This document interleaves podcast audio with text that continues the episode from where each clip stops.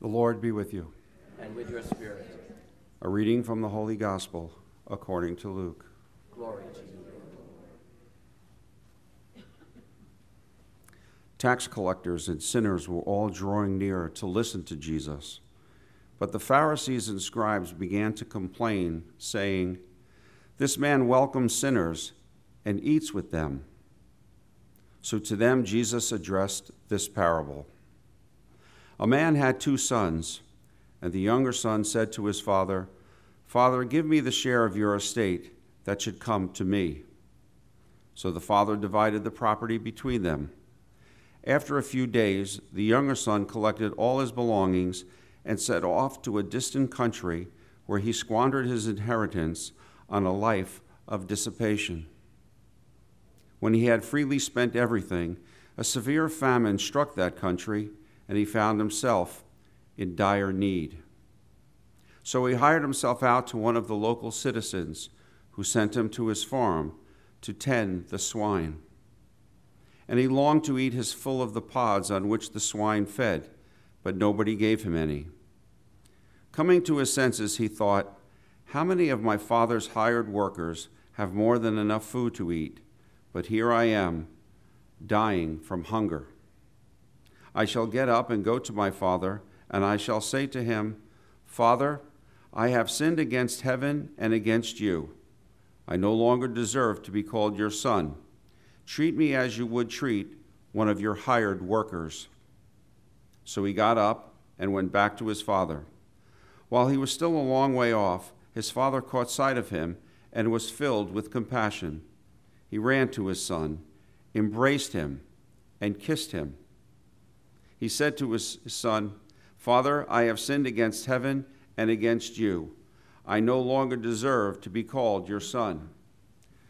But his father ordered his servants quickly bring the finest robe and put it on him, put a ring on his finger, and sandals on his feet.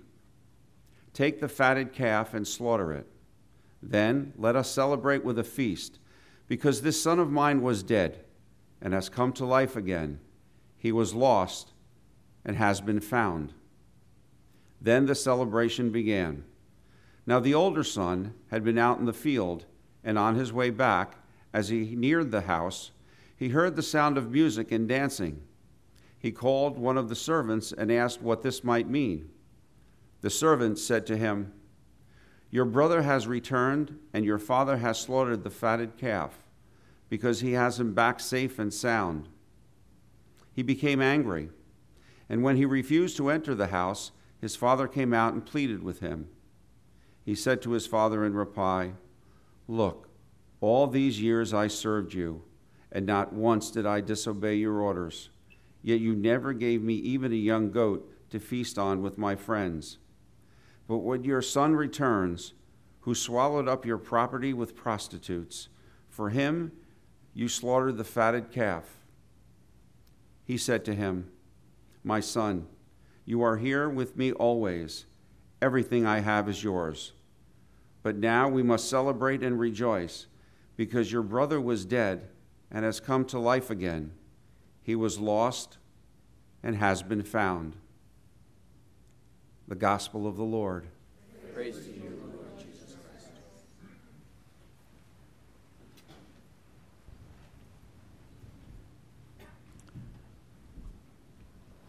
This is one of those scripture passages that is so familiar to us that we run the risk of not listening to it as it's being proclaimed.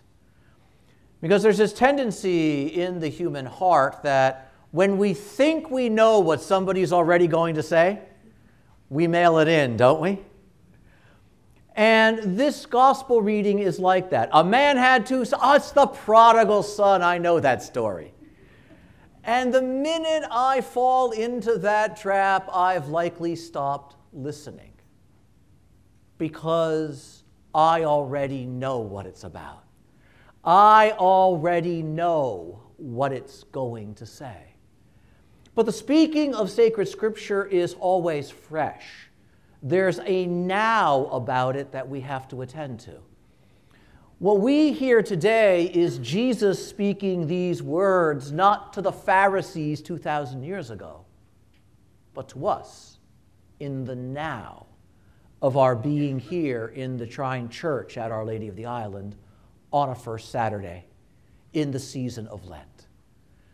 And if that's the case, then maybe I don't know exactly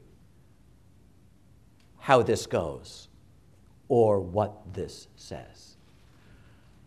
And so we pause then with that reality in mind, recognizing that we are hearing these words during the season of Lent.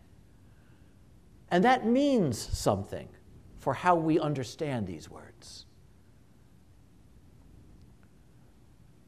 We are going somewhere over these six weeks of Lent.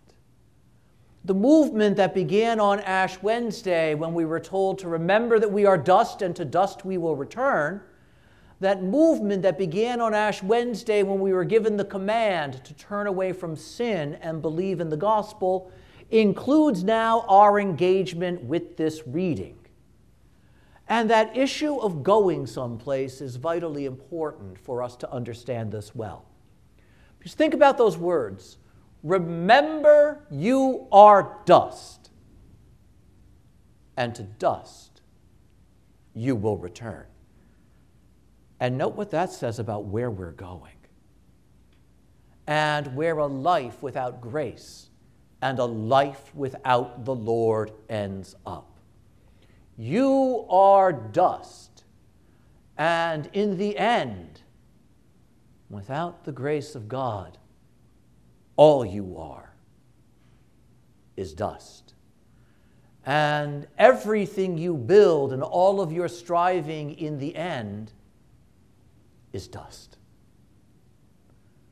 Fallen man is going someplace, and that place is not good.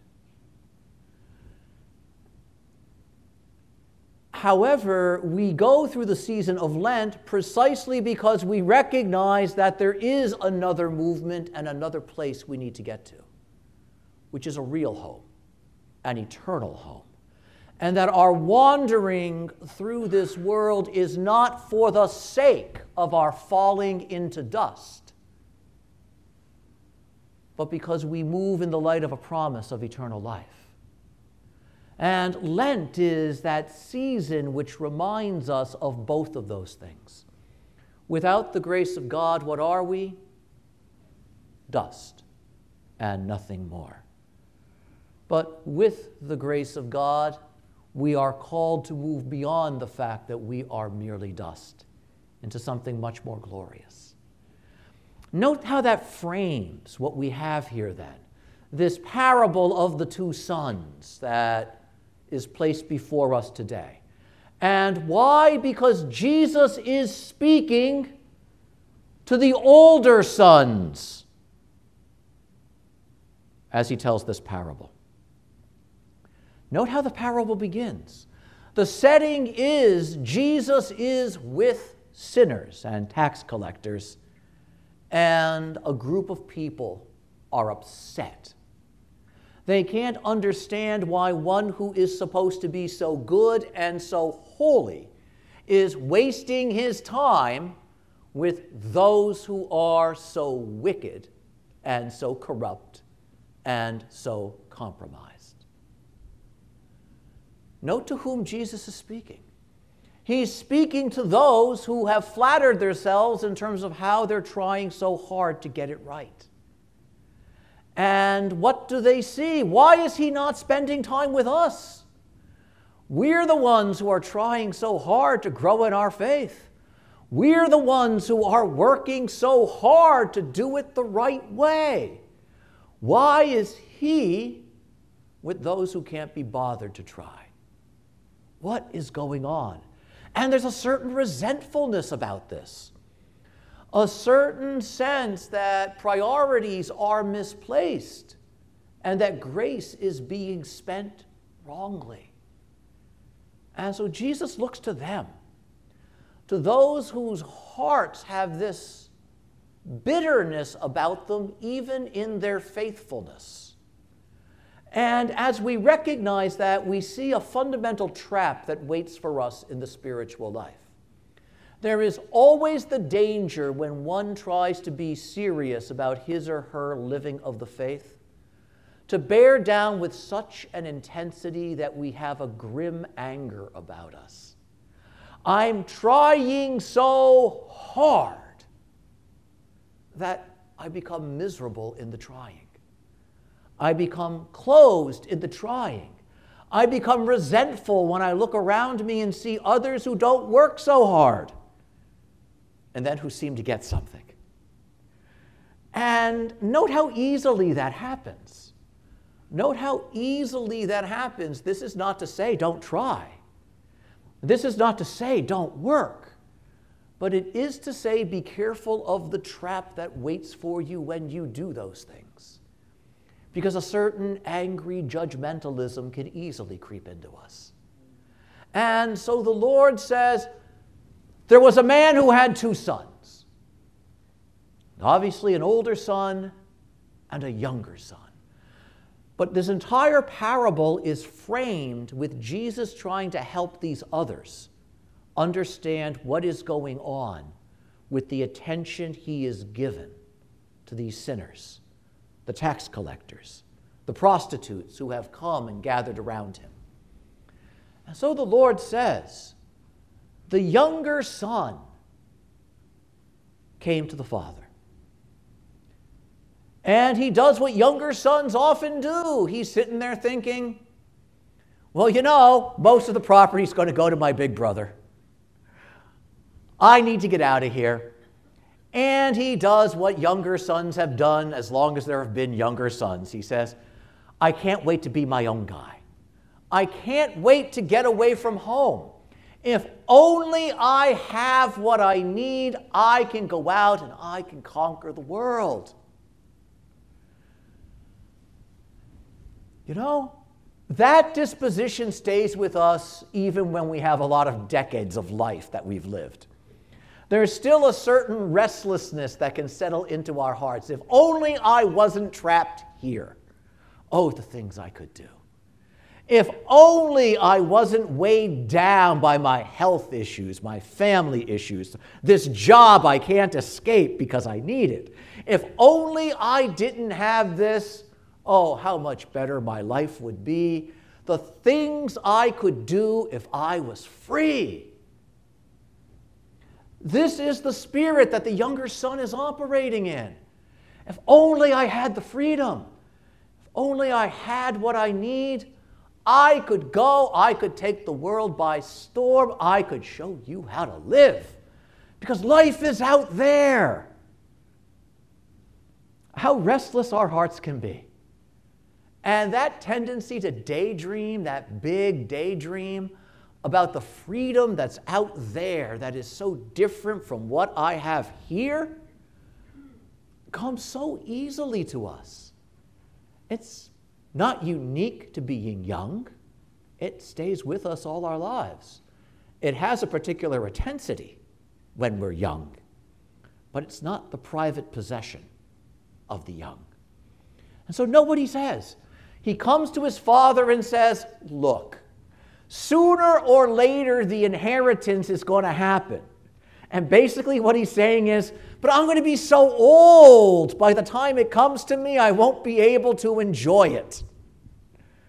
And so, how about we just do it now? And I can get on with my life. And so we hear that the father divides his property between the two sons. Note, this is important.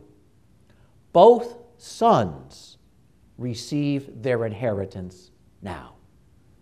The older son and the younger son. Scripture does not say that the younger son got his inheritance and the older son didn't. Both are given their inheritance now.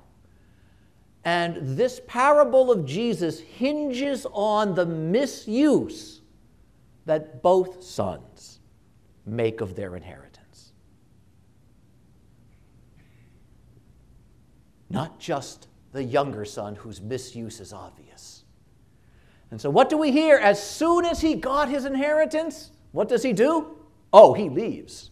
Because he's got a life to live and no one's going to tell him how to live it. You know, and those of us who have a few years on us, remember when we thought that way?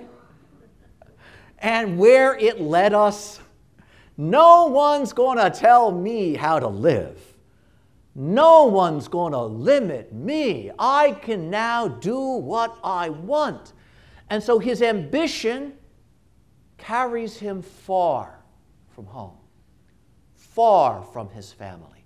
Note, this is not just physical distance, it is personally carrying him far away from home. With this attitude, he could be living down the block and he'd still be far from home. He's not thinking about home anymore. He's thinking about what's ahead of him that he wants to do. And so he's going to go and pursue it. But his idea of freedom and his idea of happiness is being able to do what I want, when I want, as long as I want, as much as I want, whenever I want. And so, what do we hear? He squandered his inheritance in a life of, note the word, dissipation. And here we pause again.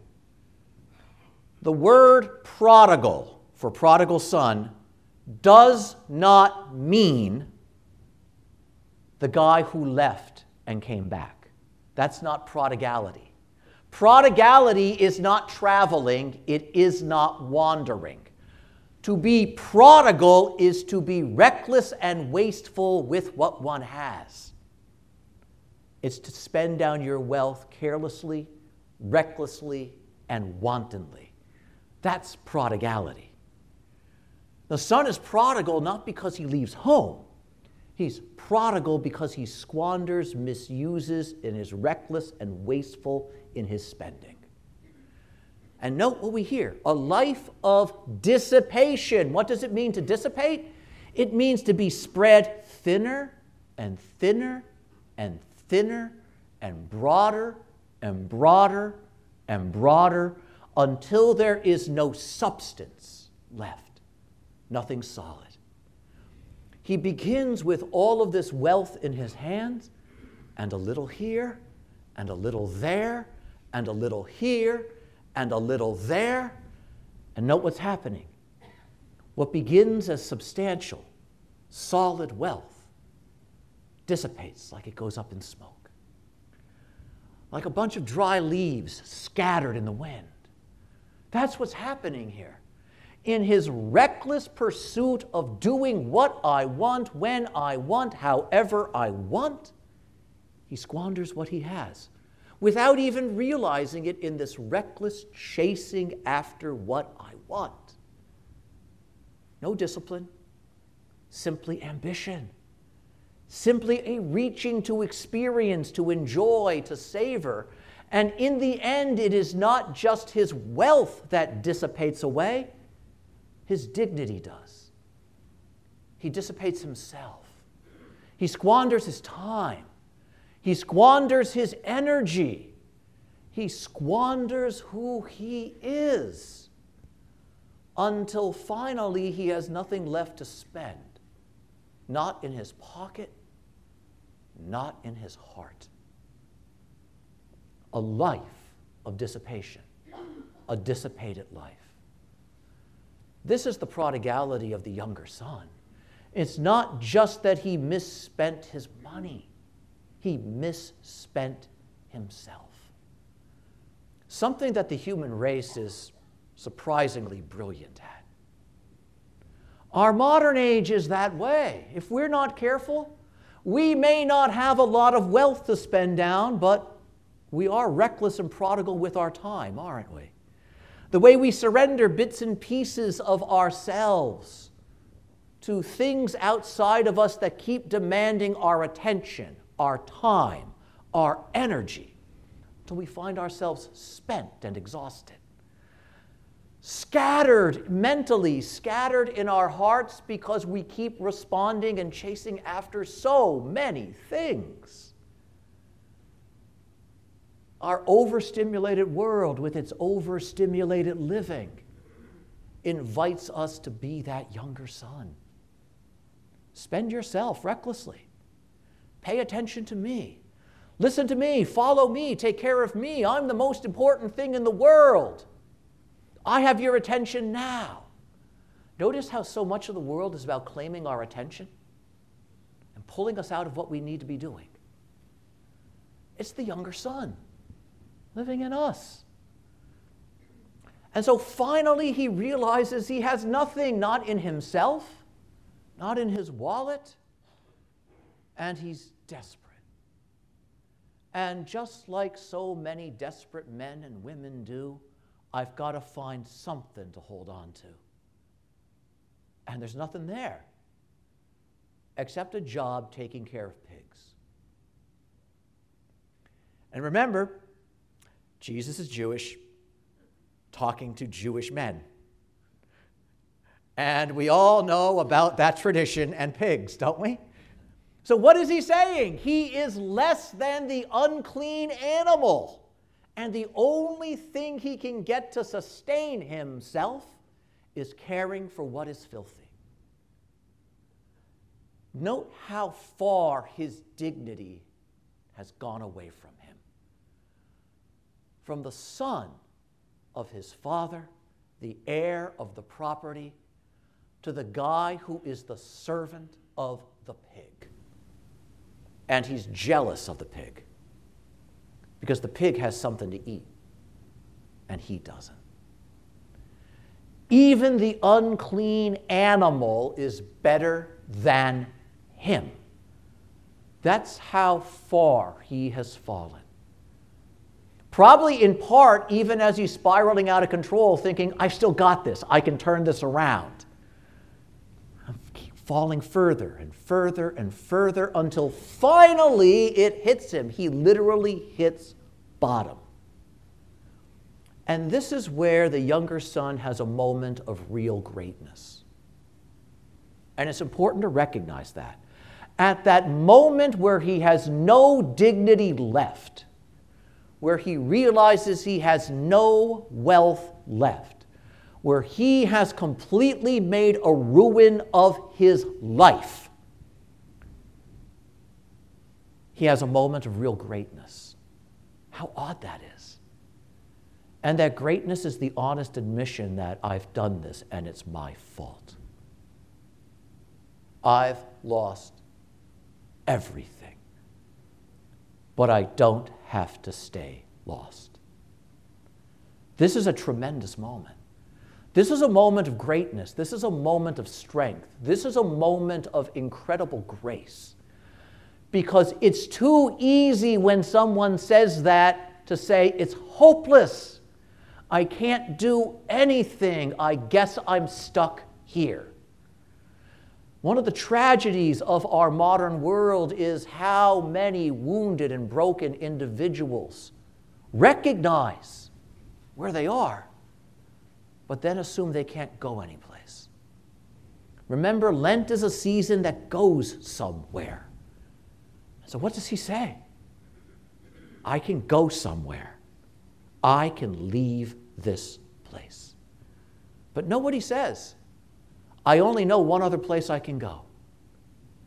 Because that world I rushed into did nothing to sustain me. I have to go back home. And what does he say? I'm not worthy to go back home. I'm not worthy to think of myself as who I was before. But I know home is better than here. I'm going to take a chance, and I'm going to go. Note how powerful this is. This decision to take a step in the direction of home. And he begins to move.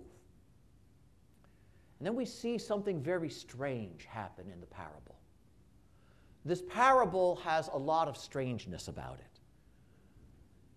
And here we come to the first truly strange element. he never makes it back home before his father is with him. Think about that. While he was still a long way off, his father saw him. What kind of binoculars does the father have? While he was still a long way off, he hasn't even come close. There's not even that moment of dad standing there saying, Oh, I'm going to make you take that painful walk up the driveway. While he is still a long way off, and so what do we know? The father has been watching in the direction of his son all that time. And as much as he squandered himself, he was never out of his father's sight. His father had watched him leave, had watched him move down that road, had watched him exercise his reckless freedom, had wept over all of that, and is still watching. And so he sees this moment, and the son begins to return home, and he doesn't have to come home alone. His father finds him on the way, meets him on the way, and walks him back home. Note how remarkable that is. The son gets down on his knees before his father and says, I don't deserve to be called your son. And the father says, Oh, shut up with that. That's not for you to decide. Last I checked, that is still who you are. You don't come back to me to become someone less than you were before. You come back to me to become again who you really are. Note the lesson of the parable. However much you think you've destroyed yourself, you come back to me and I give you back who you always were, who you really are, which you don't have anyplace else but with me. Small wonder the father is delighted, and as he comes home, the order is kill the fatted calf, let us celebrate. I've been watching every single day since he left. I've watched every tragic, misguided mistake he has made. I've seen it all. And I got to see that day where he finally said, This doesn't work, and I need home. And now I have him here. This is no tiny joy. This is something, as much as the son was daydreaming about what life would be like and took joy in that fantasy, his father had a dream too that one day you'll be here with me. And note that that dream was no fantasy. That dream is now reality for the father. So, what do we see, however? The older son who has seen the father's tears, has seen the father's concern. The older son, who's the good guy, the faithful guy, the hard working guy, has a problem. And he can't rejoice that his brother has come back. And note what that says. He was ready to let him be gone. And it was okay. If he comes back, he wants consequences, he wants punishment. He's not happy that he's back, and that's a cause of rejoicing. Because in his faithfulness, he's the guy who's saying, I have to work so much harder because that clown ran away. He's out having a good time, and I'm stuck here doing all the work. He doesn't see what he's done to dad. I do every day. And note what's happening. In his goodness and in his faithfulness, his heart becomes angrier by the day. So much so that he won't even go into the house. And what does the father have to do? He has to go out and find that son too. He has to go out and find the older son. And know what the older son says. I've been with you all this time. I've been faithful. And this guy ruins everything, throws away his inheritance, squanders your property. You welcome him back, you throw him a party. And you never even gave me a goat that I could celebrate with my friends with. Remember what we heard at the beginning? The father divided his inheritance. He already had the goat. He could have used it anytime he wanted. Note his misuse.